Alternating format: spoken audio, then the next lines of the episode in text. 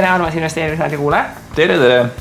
meil on saade täna numbriga seitsekümmend kaks, võite kõik minna Vikipeediast otsida, seitsmekümne kahe reegel, investoritele väga oluline number. ja täna me räägime investoritele ka väga olulisest teemast ehk siis aktsiatesse investeerimisest ja meil on täna selline põnev külaline, et veel mõni kuu tagasi oli tema identiteet täiesti salajane. Ja meil on täna külas Märten Kress, tere Märten. tervist. nii ja tunnistan nüüd ausalt üles, et mis siis sinu lavanimi siiamaani olnud on, et mis märksõnaga sind võis leida? dividendinvestor.ee. ja miks sa kapist välja tulid? miks ma kapist välja tulin, hea küsimus ähm, mõneti sellepärast, et kui ma blogipidamist alustasin, siis, ähm, siis ma olin tegevfondijuhina mm. -hmm. ja ma tundsin, et võib-olla oleks tarvis edasi anda rohkem sisu ja vähem pöörata tähelepanu siltidele. ja tundus hea võimalus mm -hmm. teha seda alguses vaikselt. ja okei okay,, ma ühe asja pean ka lisama, et ma olen loomu poolest selline tagasihoidlik ja ettevaatlik, et, et et alguses tuleb ikka varbaga vett katsuda ja siis niimoodi võib rinde ees alles edasi. et ei tekkinud tunnet, et esimese postituse kõrvale paneks ka nagu suure portreepildi, et tere, mina olen Märt. ei, ei tekkinud sellist tunnet. okei okay,, aga tunnista siis nüüd ausalt üles, et mis fondi sa sellel ajal siis juhtisid, kui sa blogi kirjutama hakkasid? ma juhtisin kõiki Danske pensionifonde ja nendest siis võlakirja investeeringuid mm. -hmm. ehk siis äh, võlakirja investeeringuid, ehk siis äh, kõik raha, mis alles jäi, on tänu sulle ja, ja ikka aga kui sa nüüd pensionifondi juhtisid äh, päris kümme aastat vist isegi, eks ju? täpselt. pikka, pikka aega ja, ja selles mõttes minu meelest ma, ma võib-olla vaatan sulle natuke alt üles selles mõttes, et mina ei ole pensionifondi juhtinud ja eriti veel kümmet aastat jutti, et aga miks sa siis otsustasid ikkagi hakata blogi pidama, miks sa tulid nagu kapist välja, et kui ma nagu mulle jääb nagu sihuke mulje, et sihuke tavaline investor vaatab, et oh, mingi äge vend tuli, hakkas kirjutama, on ju, oh, siin saab mingisugust intriigi üles kedrata. samas võib-olla teised pensionifondi haldurid vaatavad, et oot, et mis see Märten seal teeb, miks ta. ärisaladusi räägitakse välja. et, et mis siis toimus? hea küsimus on see sul, see kohe toob välja tegelikult äh, asja, miks ma hakkasin blogi pidama ja miks sellisel kujul. et äh, kaks tuhat kümme me Danske Kapitalis tegime algust blogiga mille nimi oli finantsvaade.ee. ja mida me pidasime siis nii, et kõik fondijuhid ja analüütikud kirjutasid sinna. me pidasime seda kokku viis aastat. kaks tuhat neliteist vast lõpetasime ära. ja, ja kui oli umbes sihuke pool aastat, aastake mööda läinud, siis ma tundsin, et, et, et mulle see blogipidamine hakkas nagu meeldima, mingi tükk elust on puudu, et peaks uuesti algust tegema ja teine asi oli seal kõrval see, et ma sain aru, et, et see meie ettevõtte blogi oli natukene selline, noh, ütleme nii, et ta jäi kaugeks. et eh, hea väljend oleks võib-olla, et seal ei olnud seda päris hinge sees. et võiks võtta siis investeerimisteemad, lisada sinna natukene personaalset lugu ja siis võiks kokku saada päris, päris hea asja. pluss kaks tuhat viisteist, kui ma ringi vaatasin blogimaailmas Eestis, siis ma nägin, et on blogisid aga nad teevad ühte kahest. kas nad raporteerivad oma kuu tulemusi praktiliselt hästi lühidalt või kirjutatakse ühisrahastusest. aktsiatest, ETF-idest ma väga ei leidnud mm..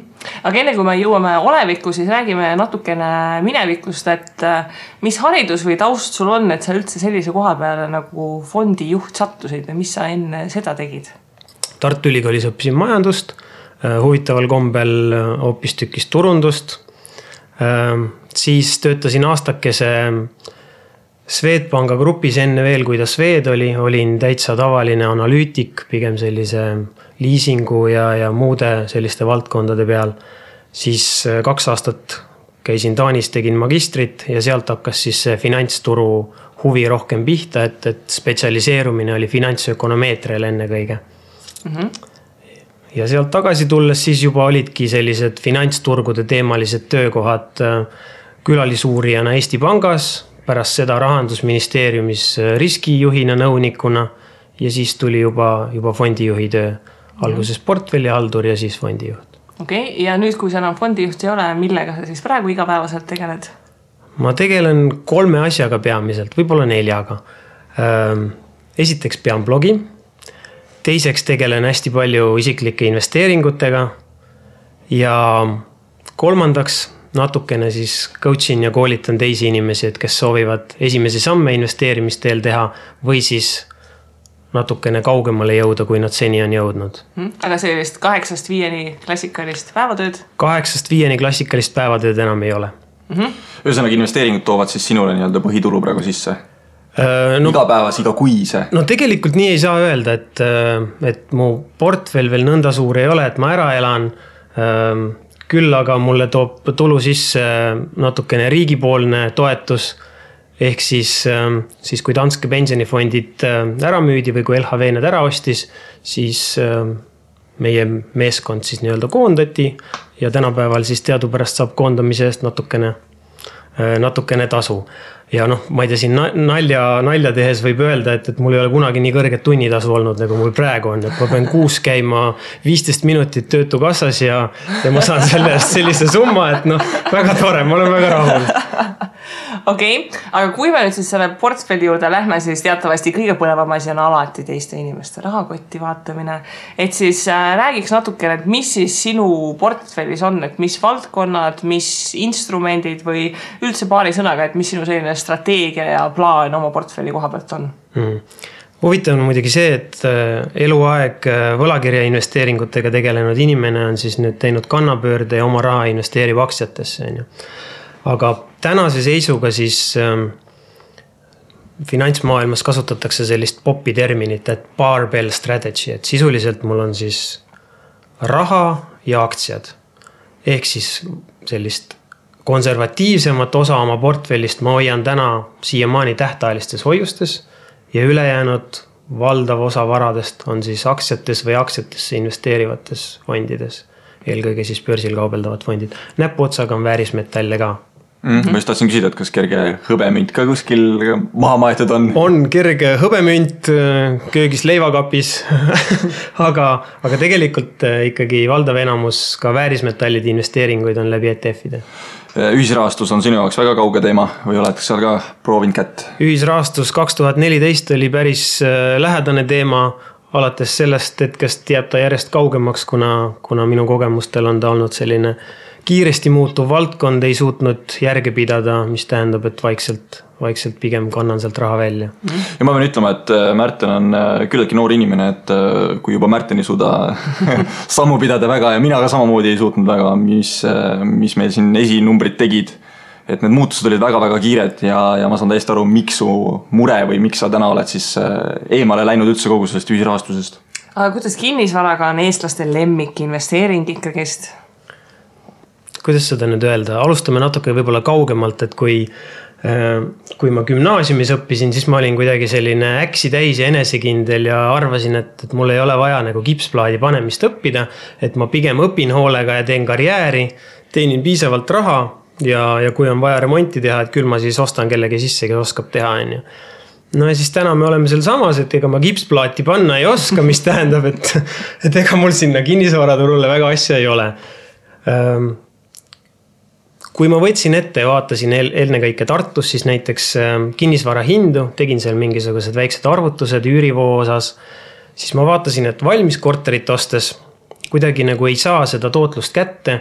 samas, kui ma ostan midagi, mis vajab remonti, siis ma pean palkama kellegi, kes siis selle minu soovitud marginaali tegelikult lõpuks ikkagi endale võtab ehk siis ma pean nagu niimoodi käed üles tõstma ja tunnistama ja ütlema, ma ei ole eriti osav kätega töös ja, ja siis ma ei näe nagu võimalust täna teenida kinnisvaras aga nüüd, kui sa tööl ei käi enam, siis on aeg ju võib-olla õppida, õppida., kuidas see kipsplaat seina käib. no nüüd tuleb siis teine faktor mängu, et see, mis sulle naeratuse näole toob ja mis ei too, on ju, et ummistuste likvideerimine ja üürnikega aktiivne suhtlemine mulle kuidagi ei too seda naeratust näole, et mulle toob naeratuse näole, kui ma lähen, võtan lahti mõne uue huvitava ettevõtte aastaaruande või vaatan tema presentatsioone.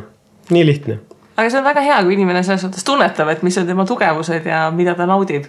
ja väga paljud äh, inimesed on tegelikult sinu äh, blogiga meile vihjanud ja, ja üldse noh, nii dividendiaktsiate kui ETF-ide kohta on väga palju küsimusi tulnud, aga väga paljud inimesed on öelnud, et nagu sinu blogis nad on väga hästi ja selgelt saanud väga paljudest asjadest aru, mida nad raamatust lugedes on tekkinud tunne, et see on midagi võimatut ja käib täiesti üle pea.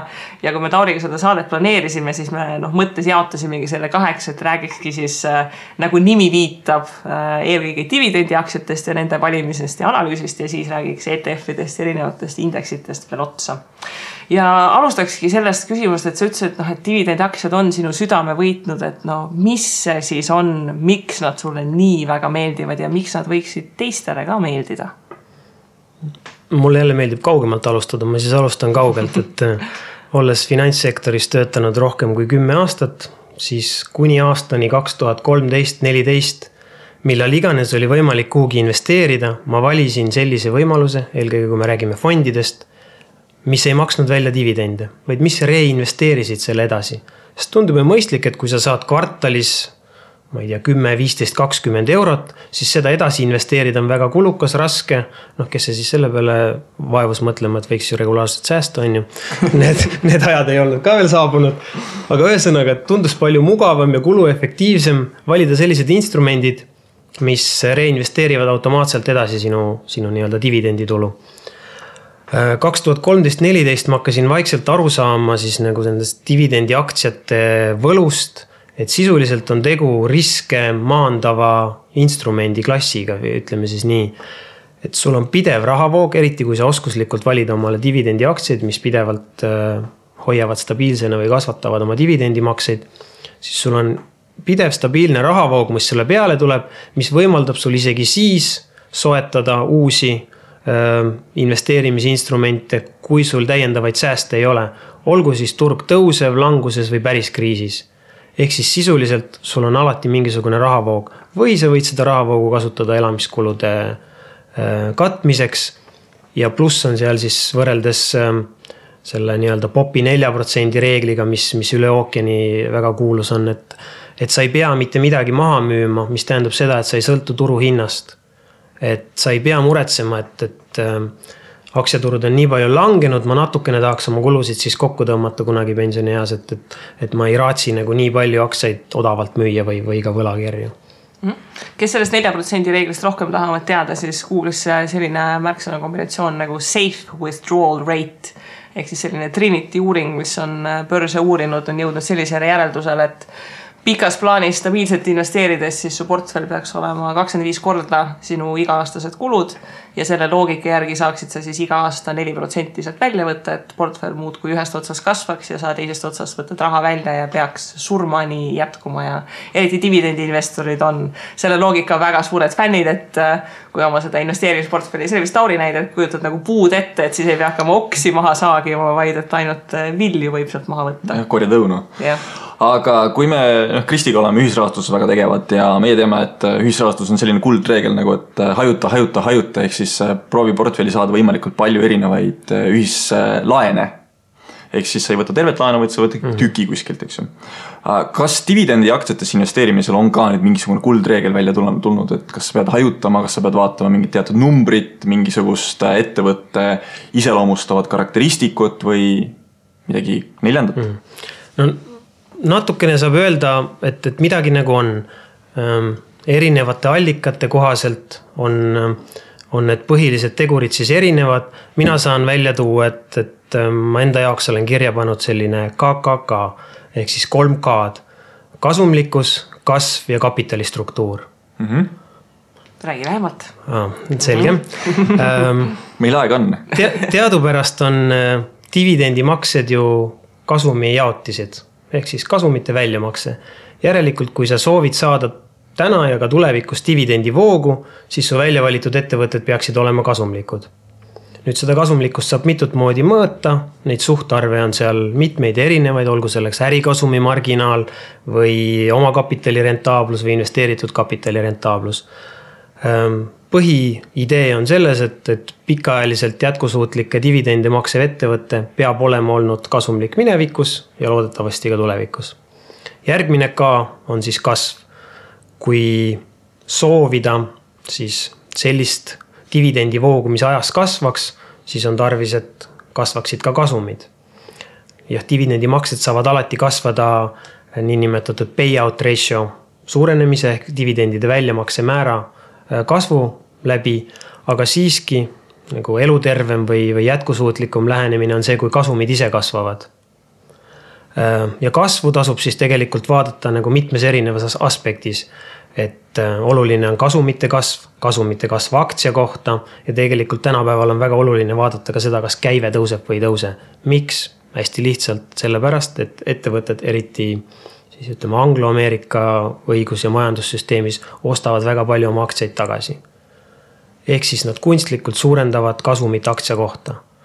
sellepärast on oluline vaadata ka siis mitte aktsiaga kohandatud numbreid, vaid neid absoluutnumbreid mm. -hmm. käibe muutus, kasumi muutus. ja kolmas kapitalistruktuur ettevõttel, millel ei ole laenu, selline ettevõte väga ei saa pankrotti minna, on nagu selline kõige lihtsam äh, vastus. aga tegelikult on ju alati kapitalistruktuur, äh, natuke laenu on hea, ehk siis äh, päris ilma laenuta ettevõtted opereerivad suhteliselt kalli kapitalistruktuuriga, et et see, see tõde on seal kusagil vahepeal, et natuke laenu, aga mitte väga palju, mitte, mitte piisavalt äh, kõrge laenu, laenukoormus, et, et siis pankade või investorite, võlainvestorite survele alluma hakata ma panen tähele, et äh, sinu jutust kõlab äh, väga palju DGI strateegia elemente, et DGI on siis dividend growth investing, kus siis äh, ettevõte kasvatab oma dividende aasta-aastalt, et kas on, kas siis sinu fookus on ka pigem nendele ettevõtetele, kes siis kasvatavad oma dividendi? Ja kas sealjuures, kuidas sa nüüd seda dividendi väljamakse määra kas sa jälgid seda väga palju või mitte, et noh, kui ettevõte on näiteks kasvatanud, mulle nagu tundub, et väga suured ettevõtted, no kui kaugele nad ikka kasvada saavad, ühel hetkel nad peavad nagu kõik oma kasumi juba välja maksma, sellepärast et noh, sul ei ole võimalik inimesel müüa kahte hambapastat, sellepärast et tal on juba üks olemas ja tal ei ole seda teist vaja ju. või noh, inimesi tuleb ka juurde, aga kas nad nüüd kõik nii rikkaks saavad, et kõik saaksid selle hambapasta endale osta, et äh, mulle siinkohal äh, jääb natukene nagu arusaamatuks, et kas see DGI strateegia võiks siis kuskil peatuda. kas siis võib mingisugune strateegia muudatus tulla, kas see DGI strateegia ei pruugi enam äh, olla nagu valiidne tulevikus või kuidas sina üldse seda strateegiat hindad või, või sina oled täiesti kauge kaarega mööda käimas sellest strateegiast? see ongi just täpselt see, mida ma siis püüan oma portfellis rakendada. ja noh, hea näide on see, et tõsi ta on, et, et see hambapasta-turg, kusagil need turuosad mängitakse paika ja pikaajaliselt seal suuri muutusid näiteks ei toimu, kasvada ka enam ei suuda. mida siis tehakse, siis ostetakse ära mõni hambaniiditootja, on ju. Jälle käive kasum ülespoole.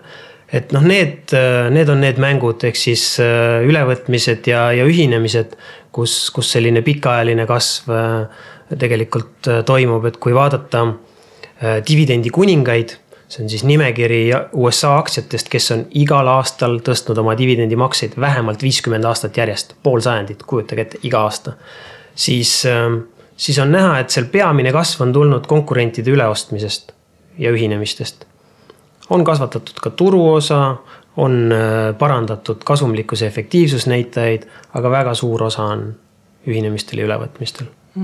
Sa oma blogis teed ka nendest äh, dividendi kuningatest ülevaateid ja ma sirvisin just su blogi ja äh, väga hea näite oli see, et sa kirjutasid seal just Coca-Colast, et Coca-Cola on see hea näide, et inimesed teavad, et okei okay,, et Coca-Cola aga mis on kõik need muud asjad, millega Coca-Cola tegelikult tegeleb, et mida ta toodab ja kust see kasv võib tulla. et see, et mida ta kuskil X riigis müüb ja kui sa võtad selle kaubamärkide listi, et mis kõik tegelikult by the Coca-Cola company on nagu toodetud, siis seal on sellised asjad, mille peale sa üldse ei tulekski, et ahaa, et see kuulub ka tegelikult nagu Coca-Colale, eks ju. väga üllatav, et esimene mõte on see, et kõik ju me liigume tervislikuma ja teadlikuma toitumise poole, et kui palju neid karboniseeritud magustatud jooke ikka suudetakse mm. müüa, on ju.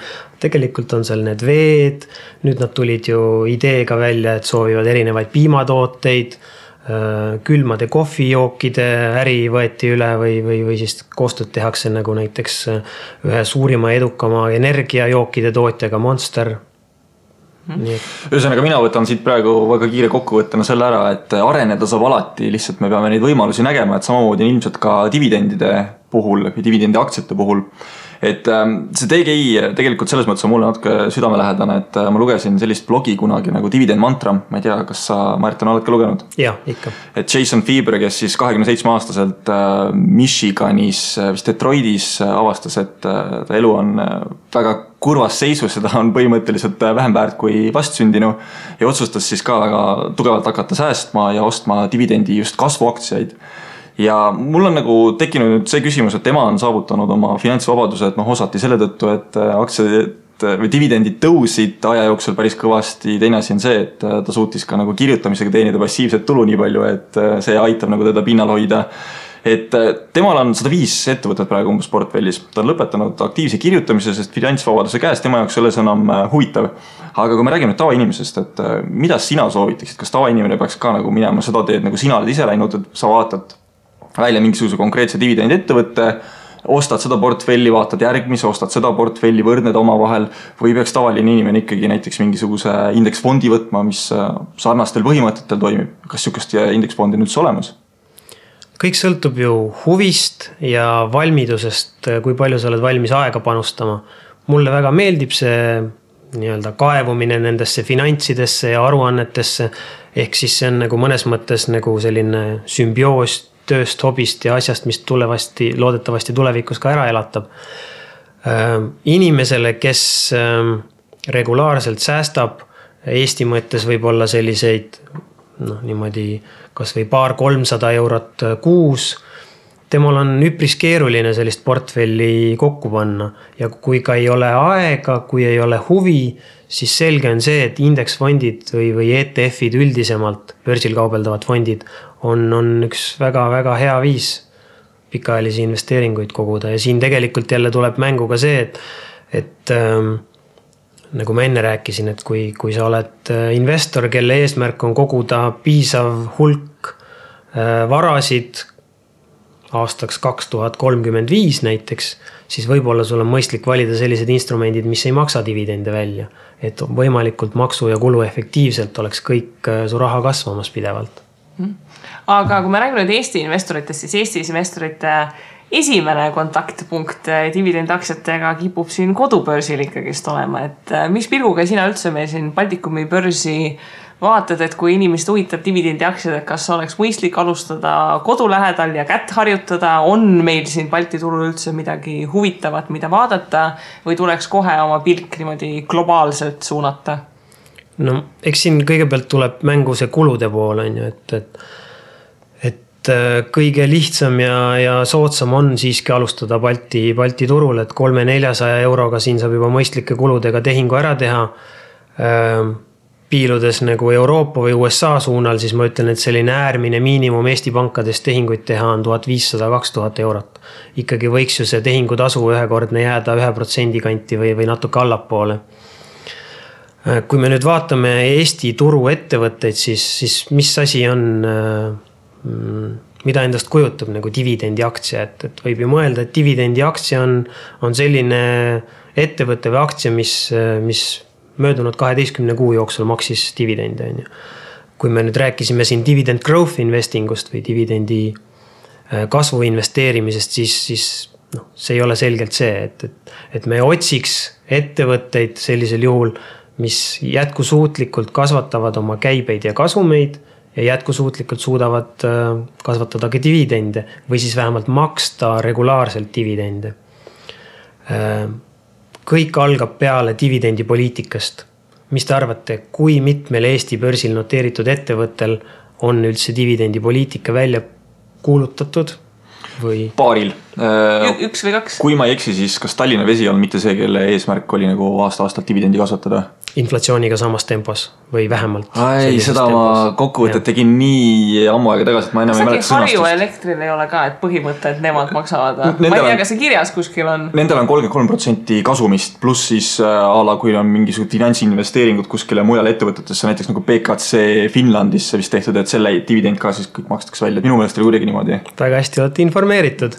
üks on veel, Merko, kes on siis okay. öelnud vahemikku kasumist, kui palju nad soovivad välja maksta ülejäänud ettevõtted, ähm, paar tükki, mis on võib-olla siin kohalike dividendiinvestorite seas ka populaarsed, võib-olla Olümpik ja Tallinna Kaubamaja näiteks välja tuua mm., neil ei ole ju sisuliselt dividendipoliitikat mm.. dividendipoliitika osas aastaaruandes on öeldud, et ähm, dividendi väljamaksed otsustatakse vastavalt enamus aktsionäride otsusele, rahavajadusele ja ja muule taolisele. nii edasi, nii edasi. sõltuvalt turuolukorrast, tingimustest nagu,, ilmast ja kõigest muust. nagu on dividendipoliitika, aga ütleme siis nii, et see ei ole läbipaistev ja arusaadav. et kui ma paigutan oma raha pikaajalise perspektiiviga, siis ma tahaks näha läbipaistvat ja arusaadavat dividendipoliitikat. noh, natuke võib-olla ette rutates teemast, et, et jah, minu portfellis on ka selliseid ettevõtteid, mille dividendipoliitika ei vasta nendele nõudmistele, aga neid ma kategoriseerin siis nagu kui spekulatiivseid investeeringuid. mänguraha võiks öelda. no ei taha öelda mänguraha, sest ma ikkagi tahan sealt teenida midagi. et see mängulõbu ei ole, ei ole ainus lõbu mm. -hmm. aga kui sa nüüd paneksid äh, korra pähe oma analüütikuprillid ja vaataksid Tallinna börsi ettevõtetele peale, siis äh, kas seal on mõni sihuke ettevõte, kes võib-olla natuke teistest eristub ja kes sulle nagu võiks portfelli sobida? Äh, mul on mõned ettevõtted ja, ja ja on ettevõtteid, mis mulle minevikus on väga meeldinud, mulle Harju Elekter on väga meeldinud. mida aeg edasi, seda rohkem äh, ma näen teatud puudujääke äh,. Merko ehituse puhul samamoodi, et on ju dividendipoliitika olemas, väga hea, kui sa suudad taluda seda tsüklilisust. et aktsiahind käib väga suurtes kõikumisvahemikes ja dividendid samamoodi, siis, siis väga tore aga teisalt, mida rohkem ma loen dividendi aristokraatide, kuningate ja muude selliste välismaiste ettevõtete kohta, kes on vähemalt kümme, viisteist, kakskümmend, viiskümmend aastat järjepanu dividende tõstnud. siis kuidagi need maailmad on nii erinevad ja ma tunnen, et järjest vähem ma sooviksin raha paigutada kodubörsile ja pigem ma eelistaks selliseid, selliseid kindla ajalooga ja, ja tulest veest läbi käinud ettevõtteid. aga kui me Balti börsi vaatame, eks noh, paratamatult probleem on see, et Eesti finantsturud on lihtsalt maailma mastaabis noored, et meil noh, ei, ei ole nii pikka ajalugu, et äh, kas me oleme äkki sinna suunda ikkagist liikumas, et on, on lootust, et tulevikus meil on ka mõni kohalik dividendi selline noh, mitte kuningas, aga aristokraat oleks olemas või on lootusetu, see vaikus vist tähendab, et on lootusetu. teate, see asi hakkab natuke kaugemalt võib-olla pihta, et see hakkab pihta. ma täna lähen kogu aeg hästi kaugele, onju. aga olles, olles fondijuhina läbi käinud siis sellest äh, viimasest kriisist, siis äh,. et mitte üldistusi teha, ütleme siis, et, et paljud ettevõtjad, kellega olime sunnitud äh, kokku puutuma äh,. ei käitunud siis lihtsalt oleks võib-olla lihtne öelda, et ei käitunud aumeestena kriisis, et tõmmati saba jalge vahele, põgeneti, tehti haake, juristid appi ja, ja kandime rahad ära, on ju. see on ärikultuur. see sõltub põlvkondadest, eh, kus inimesed on üles kasvanud, missugust eh, elu nad on näinud. ja senikaua, kuni meil see ärieliidi generatsioonivahetus ei ole kriitilises ulatuses toimunud ma arvan, et senikaua ka ei ole muutust siis nendes, nendes asjades, mida sa küsisid mm. aga kui keegi siit kodubörsilt tahab alustada, et kas oma analüütiku oskuseid on võimalik ka Balti börsi peal tegelikult äh, harjutada, et kui keegi tunneb huvi, et neid meie kohalikke majandusaasta aruandeid lugedes, et on nad piisavalt hea lugemine, et, et saad targemaks neid üle vaadates? ja osad ettevõtted kirjutavad ju väga põhjalikult ja detailselt. Ähm, eks mõnedele heidetakse ette võib-olla seda, et et äh, kõik räägitakse küll nagu ausalt äh, südame pealt ära, aga samas nagu tuleviku väljavaateid ei kommenteerita kopika eestki, on ju, et, et mhm. järgmisel päeval tabab sind üllatus äh, kusagil Äripäeva uudiseid lugedes. aga ma vastasin nendele eelnevatele küsimustele siis puhtalt dividendi kasvu investori tooli pealt vaadatuna, et, et niisama vara säästude investeerimiseks ja vara kasvatamiseks sobib ju kohalik börs väga hästi, et me, me teame, kuidas, ähm, kuidas kriisiajast alates äh, mõõdetuna aktsiahinnad on ikkagi väga-väga palju tõusnud, kui palju on dividende maksnud äh, mõned suuremad ettevõtted, et need tootlusnumbrid on ju väga-väga head mm. -hmm. Mm -hmm. aga kui me räägime sinu portfelli kohta see küsimus, ma küsin ära enne kui ma ära unustan.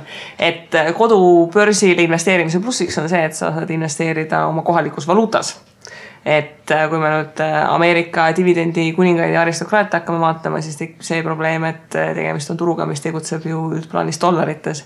et kas sul on endal mingi mõtteline visioon või jaotus, et kui suur osa sinu portfellist on koduvaluutas ja, ja kui suur on dollarites või seal sa oled seda strateegiat, et pikas plaanis ei ole tegelikult oluline? tegelikult on oluline, et kuna senikaua, kuni ma näen ette, et mu tulevik on seotud kas Eesti või, või, või mõne muu euroala riigiga, siis ma tean, et minu väljaminekud ja kulutused on alati euros. ja siis oleks tore, kui ma ei kannaks kuigi palju valuutariski, on ju, et, et ka mu oluline osa mu varadest oleks eurodes. seega ma jälgin, euro, dollari ja teiste valuutade osakaal oma portfellis.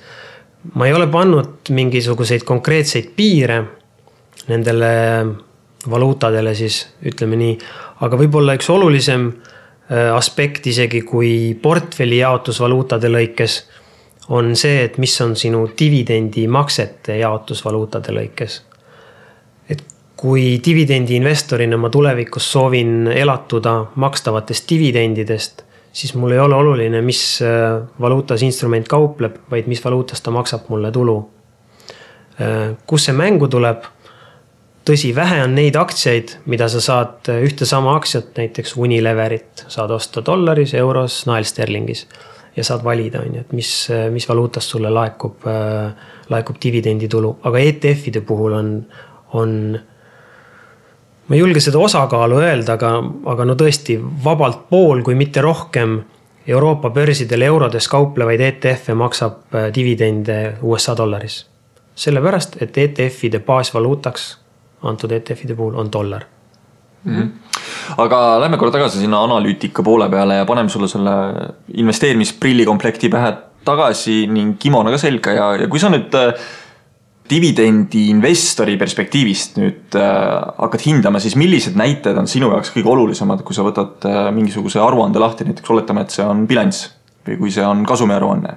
et äh, mis on need näiteks kolm väga olulist asja, mida sa nagu kindlasti ei jäta tähelepanuta mm? -hmm väga hea, kasumlikkus, kasv ja kapitali struktuur. kas seal on mingisugune. Äh, kas seal on miinimumpiir? kas seal on mingisugune, ma ei tea, kasumlikkus, no kuidas hindad seda? kasumlikkust, ma võtan alati, esimene liigutus on viimase kümne aasta andmed, kui on vähegi võimalik. Ehm, lääne aktsiate kohta on seda päris lihtne teha, tegelikult isegi äh, Euroopa aktsiate kohta, kui osata otsida äh, vastavad siis nii-öelda USA tikerid ülesse hea lihtne allikas Morningstar, seal on lõputult andmeid, kümne aasta, viimase kümne aasta finantsandmed. võtan lahti viimase kümne aasta äh, suhtarvud, ütleme siis näiteks kasumlikkus äh,. vaatan ärikasumi marginaali ehk operating margin'i dünaamikat ajas ja võrdlen seda tööst-, tööstussektori või vastava sektori keskmisega samamoodi omakapitali rentaablus. või kui siis on ettevõtted, sa võrdled omavahel ettevõtteid, kelle laenukoormus on erinev, siis on mõistlik vaadata ROIC-i ehk siis, siis investeeritud kapitali rentaablust aga sul sellist vaadet ei ole, et näe, müügitulu kasvas, oh, mulle meeldib see dividendimäär on vot näed neli protsenti või rohkem, vot see mulle meeldib, sellist konkreetset suunist sa endale paika pannud ei ole? ma alustan tavaliselt niipidi, et ma vaatan dividendimaksete ajalugu, kui palju järjest on tõstetud, millal on olnud kärped, kui on, mis on dividendi väljamaksete määr, mis on dividendide kasvumäär. ja alles siis ma liigun edasi nende äh, finantsnäitajate juurde kui sa seda analüüsi teed, et kui palju sellest analüüsist on äh, niinimetatud käsitöö ja kui palju on sul endale valmis ehitatud mingeid Exceli põhjasid või mingeid arvutiskripte või, või midagi muud, et äh, kuidas sa tehniliselt seda analüüsi läbi viid või et noh, äh, analüüs ei ole ju üldiselt selline üks punkt ajas, vaid seda üldiselt teed ju pikas plaanis, et sul on kindlasti endal ka mingi jälgimisnimekiri, et keda -hmm. keda ja kui, kui tihti sa üle vaatad äh,? alustan siis esimesest küsimust, et, et natuke on käsitöö, natuke on automatiseeritud. Äh, Google Spreadsheet'i kasutan, sinna jooksevad andmed sisse, sisestan ainult kauplemissümboli ja saan statistika kasvumäärade, kasumlikkuse ja, ja muude näitajate osas. Äh, ja siis mul on äh, nii-öelda fondi juhtimise aegadest pärit kaks olulist tööriista. Investment thesis ja checklist ehk siis iga investeeringu kohta peab olemas olema kasvõi paari lausega idee, miks sa seda soovid soetada.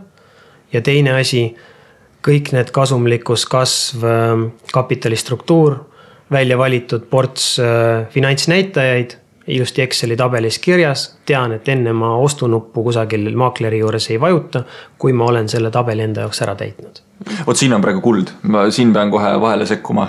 andke mulle andeks, aga, aga see, et igal investeeringul peab olema mingisugune investeerimistees ja sul peab olema nagu mingisugune checklist, et see tegelikult ei ole mitte ainult dividendi investeerimise juures oluline, vaid iga investeerimise juures, et kui sa hakkadki ühisrahastusse minema kuskil portaali sisse, siis ära mine sellepärast, et ma ei tea, intressid on kõrged või oo, siis siin on tagatis nüüd olemas, aga tegelikult võib-olla tagatist äh, ei ole. mis mõttes Tauri investeerib kuhu? no, et Tauri investeerib ka, vaata sellepärast võib ka investeerida. aa, jah, nagu kultuslik, et äh, siin on praegu väga kuldsed sõnad, et jätke kindlasti meelde, et investeerimistees peab olemas olema mm. -hmm. aga mul on selline küsimus veel ka, et mis on sellised asjad, mis sinu jaoks on sellised punased tulukesed, et äh, mis on see koht, mille peale sul tuleb see, et okei okay,, et see ettevõte ei ole mulle, et seal on midagi, mis mulle ei meeldi või on sul mõni valdkond, mis sulle ei meeldi, et näiteks põhimõtteliselt ei investeeri tubakatootjatesse või, või midagi sellist mm.?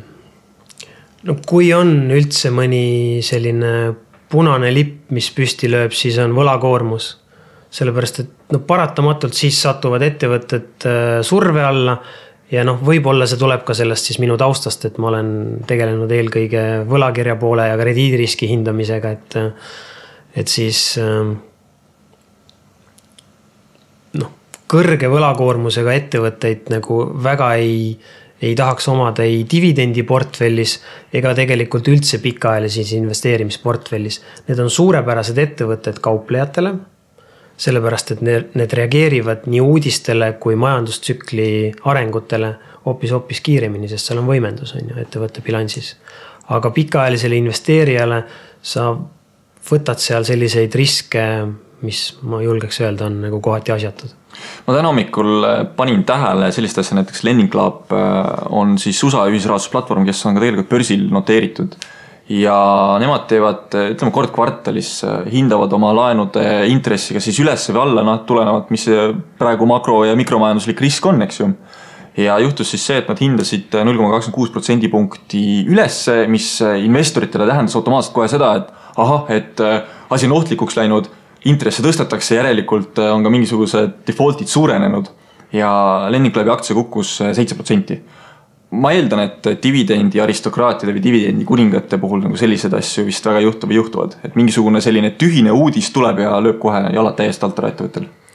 tegelikult ikka juhtub küll jah, et äh, ma ei, ma ei tea, kas selliseid päris ühepäevaseid muutuseid on, aga, aga mõnes mõttes äh, väga keerulise raja peal on Walmart olnud viimased aasta-poolteist. nüüd on juba viimased äh, pool aastat võib-olla paremini läinud aktsiahinnale ennekõike siis aga no väga-väga ebapopulaarseks muutus see aktsia kui kaua sinu investeerimistees valiidnes, valiidsena püsib, et äh, kui sa nüüd äh, pool aastat tagasi näiteks hindasidki Walmarti, et okei okay,, hind on natuke liiga kõrge, muidu mulle see ettevõte meeldib. nüüd toimus negatiivne uudis ära, on hind on ütleme kakskümmend protsenti langenud. kas äh, kas sa siis vaatad uuesti üle või see on juba sinu jaoks piisav ostukoht, et äh, sa tead, et ettevõttega ise ei ole mitte midagi juhtunud ju? väga hea küsimus, sa avasid tegelikult nüüd ühe teema, mis on pikaajalise investeerimise puhul väga oluline. alati on mõistlik siis pidada vaatlusnimekirja, kus on siis sul rida investeerimisobjekte, antud juhul siis dividendiaktsiaid, mida sa oled läbi analüüsinud, mis vastavad kõigile su kriteeriumitele, punkt see ei puuduta üldse või ei, ei ole üldse absoluutselt seost sellega, kas sa neid täna ostaksid või mitte. see on nimekiri kvaliteetsetest ja sulle sobivatest aktsiatest. nüüd sisenemishetke ajastamine on täiesti eraldiseisev otsus. ehk siis sisuliselt, kui Walmart mul listis on, siis tema investeerimistees on seal paigal, paigas, see ei sõltu tema aktsia hinnast sobilik ostumoment sõltub sellest, kuidas on aktsia hind käitunud, missugused on kasumiprognoosid näiteks, missugune on, äh, kas pikaajaline väljavaade siis on oluliselt muutunud või mitte. kui me ennem rääkisime dividend mantrast ehk siis Jason Fieberist, äh, siis tema teeb ka nagu väga põhjalikke analüüse, vähemalt varasemalt tegi, eks ju. ja temal oli alati siis, äh, vaatas turuhinda, mis see parasjagu on ja siis tegelikult ka kasutas diskonteeritud rahavoogude meetodit ja sellega siis arvutas välja ettevõtte nagu aktsia potentsiaalse hinna või mis ta võiks väärt olla. et äh, kui palju sina nüüd sellele näiteks nüüd tähelepanu pöörad, et kas, äh, kas noh, Walmartist rääkides, eks ju, sul on asi paigas, sa tead, et okei okay,, näed, ma näen, et Walmart on väärt kaheksakümmend dollarit tükist. hetkel on hind kuuskümmend dollarit, aga ma ikkagi ootan, äkki kukub neljakümne peale või see, kui sinu jaoks ongi kaheksakümmend on nagu piir, siis see on juba ostukoht mm,. mm no ma saan öelda, et ma diskonteeritud rahavoogude meetodit sellisel kujul ei kasuta, sellepärast et see on väga-väga keeruline meetod, mis ähm, on äärmiselt tundlik sisendite muutuse osas mm. -hmm. ehk siis sa muudad seal mingit kapitali hinda või, või intressimäära ainult natukene ja sinu väljund ehk siis see õiglane hind, fair value muutub väga palju. Ähm, pigem ma eelistan teisi selliseid lihtsustatud metoodikaid, mis kasutavad siis ettevaatavaid kasumiprognoose, keskmist PE suhtarvu näiteks, dividendi, hetke dividendi makset ja muud taolist ähm, ma mõtlen, et kuidas sellele teisele poolele vastata, et. Ähm, et sisuliselt ma jah, olen enda jaoks paika pannud siis atraktiivsed sisenemishinnad. ja need sisenemishinnad on arvutatud äh, eesmärgiga saada mõistlikku pikaajalist tootlust, mina sihin kaheksa kuni kaksteist protsenti aastas. Mm. -hmm ja selle dividendi ploki nagu lõpuks selline küsimus, et äh, kui palju sinu selles listis on neid aktsiaid, mida sa jälgid, et noh, kui suur on üldse see individuaalaktsiate hulk, mida sa nagu suudad piisavalt hästi jälgida, et sul oleks nagu mingi enam-vähem selge pilt ja et sa saaksid aru, et, et mis toimub ega ma nagu igapäevaselt äh, uudiseid ei jälgi, et mida ma olen teinud, ma olen läbi analüüsinud siis äh, valiku ettevõtetest, noh ettevõtte esimene kiiranalüüs, et ajalist perspektiivi anda vähemalt kaheksa kuni kaksteist tundi. selline esimene kiire analüüs. Ehm, selliseid ettevõtteid on nimekirjas ligikaudu viiskümmend. ma ei jälgi neid äh, jooksvaid uudiseid.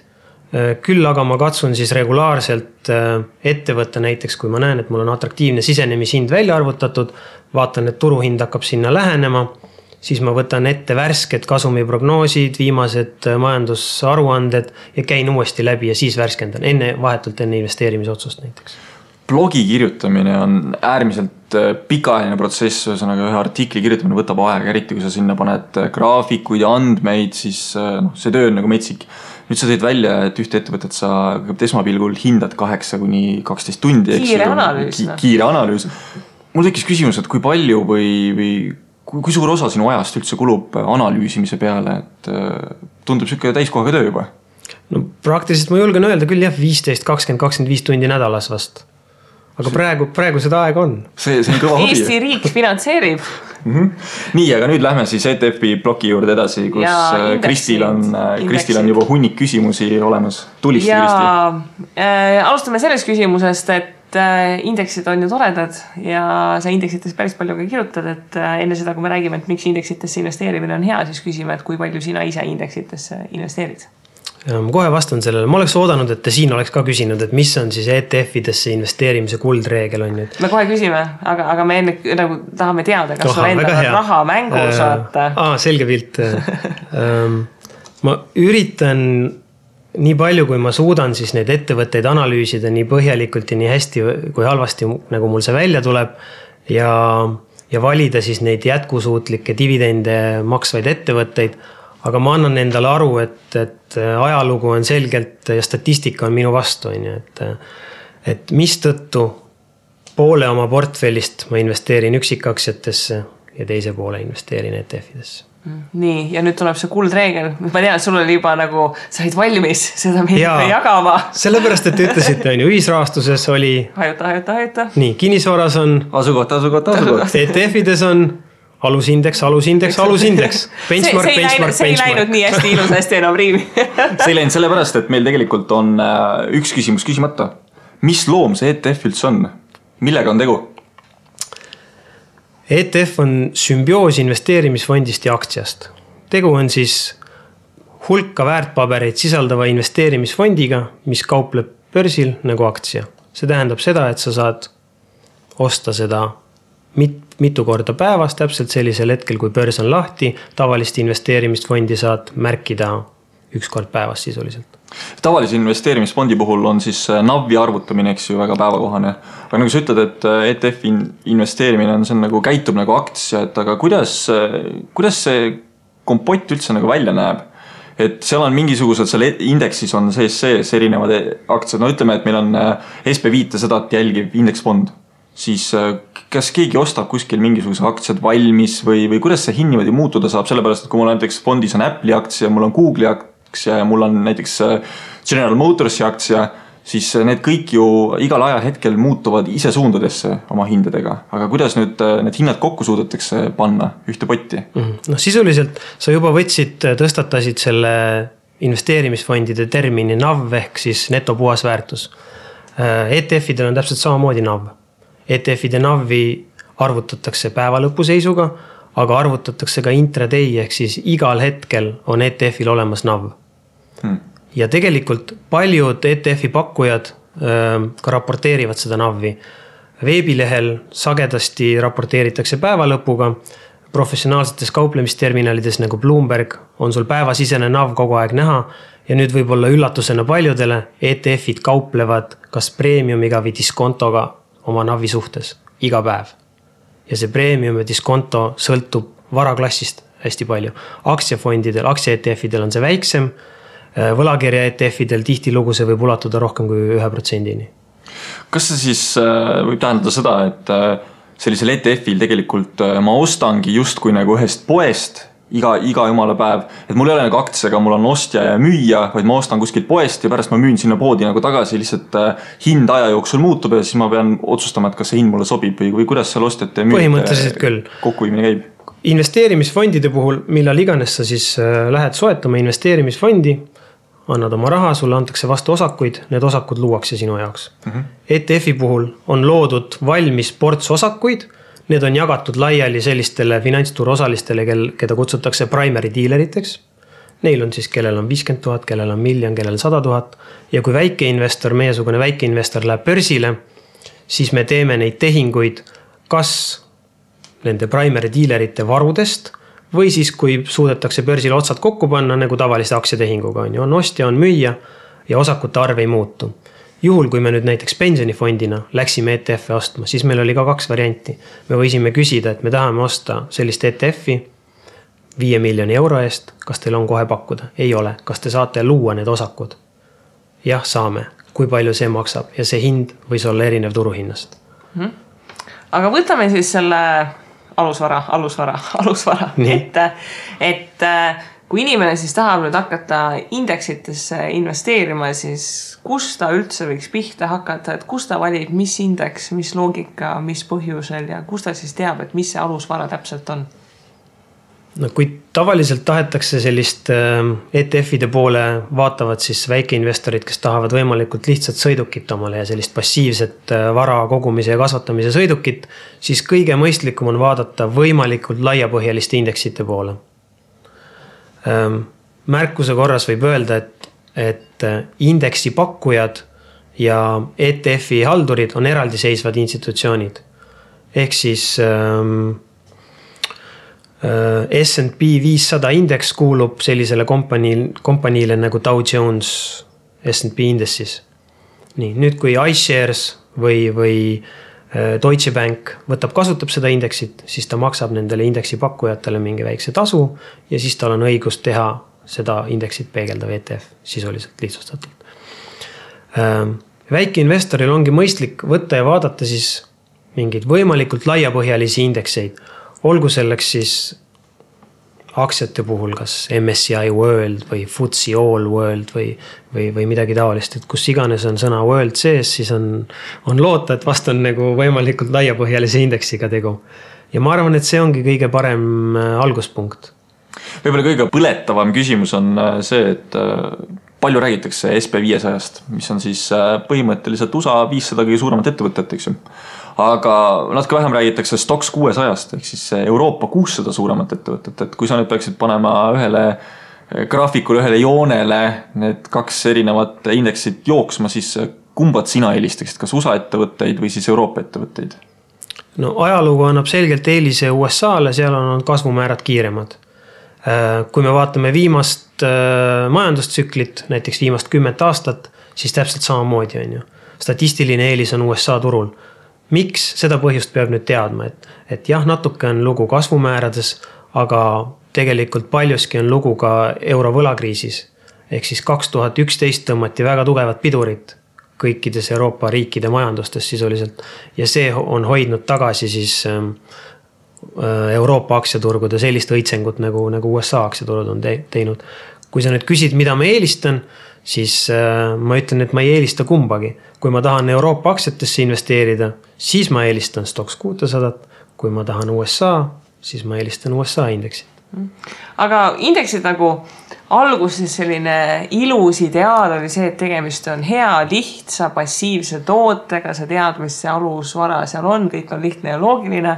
aga nüüd, kui hakata kasvõi sinu blogi lugema, siis ei ole midagi, et meil on selline lihtne ETF, vaid meil on mingid pöörd ETF-id ja midagi keegi kuskil võimeldab kolmekordselt või kümnekordselt või kuskil suunas, et Ehm, mis imeasju on siis nende indeksite baasil suudetud üles ehitada selleks, et adrenaliini oleks ka võimalik nende pealt natukene saada? noh, kõike seda, mida sa kirjeldasid, et, et, ähm, et paratamatult, kui on sellised likviidsed instrumendid äh, nagu ETF-id, börsil kaubeldavad fondid, siis see on ideaalne viis või, või ideaalne instrument kauplemiseks. ükskõik, kas päevakauplemiseks või siis swing trade imiseks või, või momentumiks, et.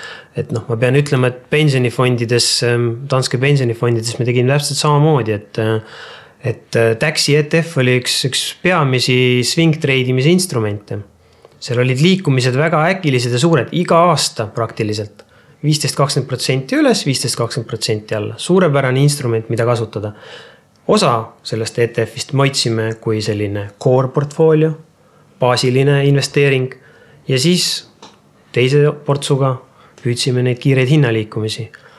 Ähm, et ähm, kuigi need alguses ETF-id tõesti loodi võib-olla selline lihtne viis pikaajaliseks investeerimiseks, siis äh, teatud omaduste ja karakteristikute toel sai nendest väga aktiivne kauplemisinstrument ja on seda tänapäevani kui inimene tunneb suurt kirge, et ta tahaks sellist infot teada saada, et noh, sul on praegu see eelis, et sa oled nii pikalt finantssektoris töötanud, et sul on see töö ja vile koos, eks ju, et oled tööd tehes õppinud seda.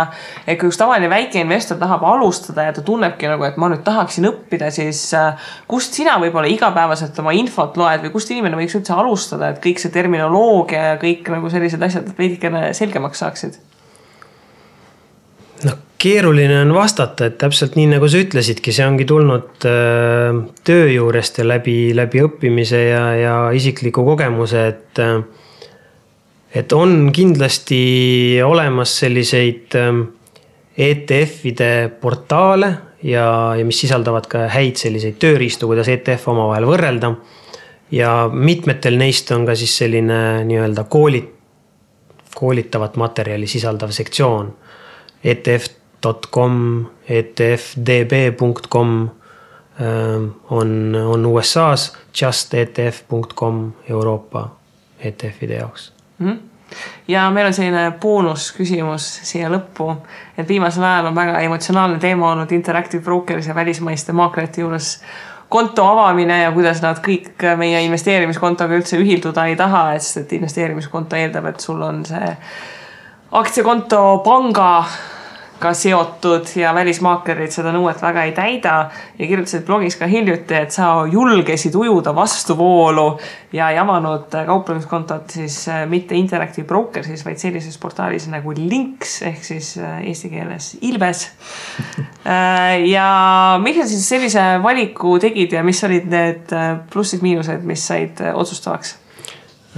Ma alustasin üldse sellest, et äh, natukene hakkasin väsima nendest äh, igakuistest haldustasude kirjadest, mis ma sain äh, emaili peale, et, et kuidagi väga suureks kippusid need summad minema. ja, ja siis ma arvutasin, et kui ma tean, et ma võidan mõne välismaise maakleri juures haldustasudes igakuistes, paljude puhul, kaasa arvatud Interactive Brokers ja Links, sa ei maksa midagi oma varade seal hoidmise eest. ma võidan ka tehingutasudes siis kus on see tasakaalupunkt, millal see võit öö, ähm, on võrdne selle tulumaksu soodustusega või, või siis selle, selle tulumaksu edasilükkamise võimalusega, mida pakub investeerimiskontosüsteem. ja ma avastasin, et, ähm, et kui ma teatud ulatuses ähm, ütleme siis vähem kui mõne tuhande euro eest võtan iga-aastaselt kasumit, siis minu jaoks on mõistlik osa varadest ära viia välis, välismaise Äh, kontohalduri juurde, kes siis ei kategoriseeru või ei kvalifitseeru investeerimiskonto süsteemi ja ähm, Interactive Brokersi puhul mulle lihtsalt ei meeldinud erinevad passiivsus ja ühekordsed tasud, on ju, kuigi need on pisikesed. Äh, ma hindasin, et tõenäoliselt ma teen ikkagi kuus rohkem tehinguid kui kümne dollari eest, siis mulle lihtsalt ei meeldi püsitasusid maksta. Ja mis mulle veel Linksi puhul silma jäi, mis minu enda puhul oluliseks takistuseks ei olnud, aga oli, oli miinimum, et Linksi puhul on kolm tuhat eurot on, on, on konto avamise miinimum kõikidele inimestele vanusest sõltumata siis. Kui turvalised sellised välismaaklerid on, kes asuvad, noh, Interactive Brokers ja Links ei ole kohe kindlasti Eesti omad, et nad vist on sihuke Holland ja Suurbritannia ja midagi kaugemat, et äh, kas sellist hirmu või kartust ei ole, et äh, täna kannad raha peale ja homme on kogu platvorm kadunud?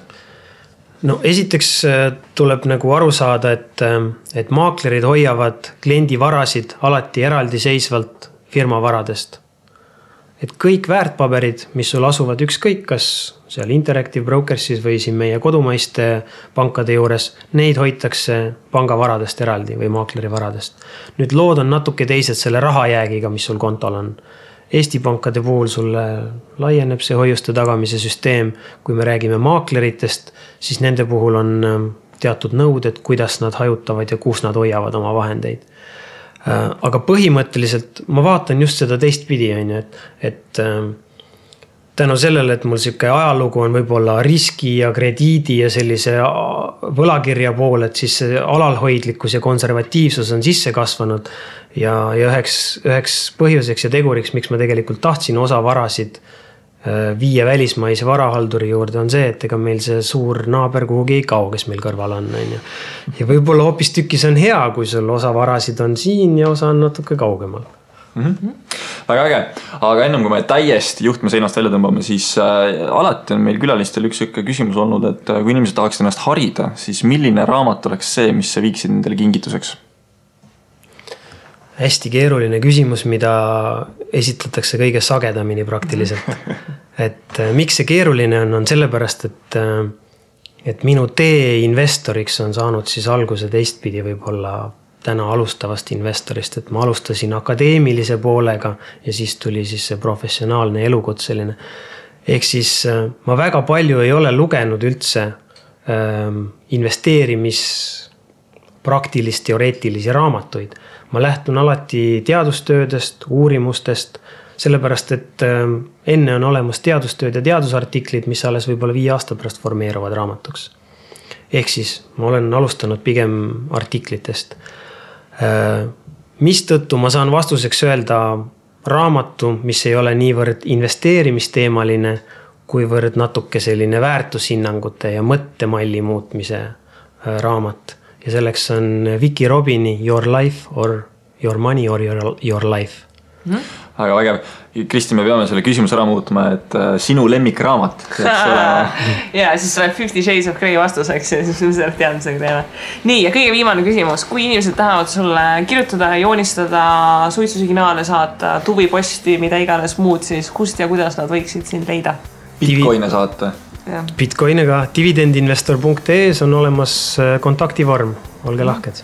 Ja mina kirjutasin sealtkaudu siis, kui Märteni identiteet veel salajane oli, siis kui me raadiosaadet kokku leppisime, siis ta ütles, et ma veel mõtlen, kas ma avalikustan, kes ma olen või mitte no näed no, ja, näed. Si ja siin sa meil oled täna. täpselt ja. nii. aga suur aitäh sulle, ma arvan, et meie saime targemaks ja raadiokuulajad said ka targemaks ja ega siin midagi muud polegi öelda, et nüüd tuleb minna majandusaasta aruandeid lugema ja uurima-puurima, et mis need pöörd ja keerd ja igasugused muud ETF-id ka on.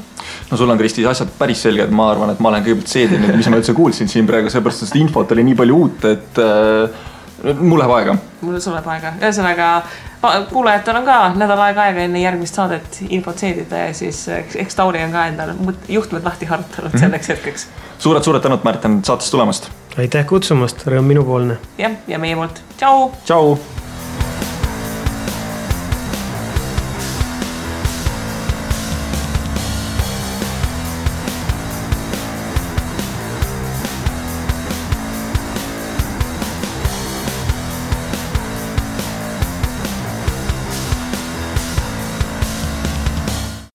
Investeerimisraadios kuuldud tuleb käsitleda kui meelelahutusväärtusega informatsiooni. me ei jaga investeerimisega maksunõu ning kuigi püüame edasi anda võimalikult täpset teavet, siis igasugune investeerimisrisk jääb investori enda kanda. ükski investeerimisraadios nimetatud tehing ei kätke endast soovitust antud vara osta või müüa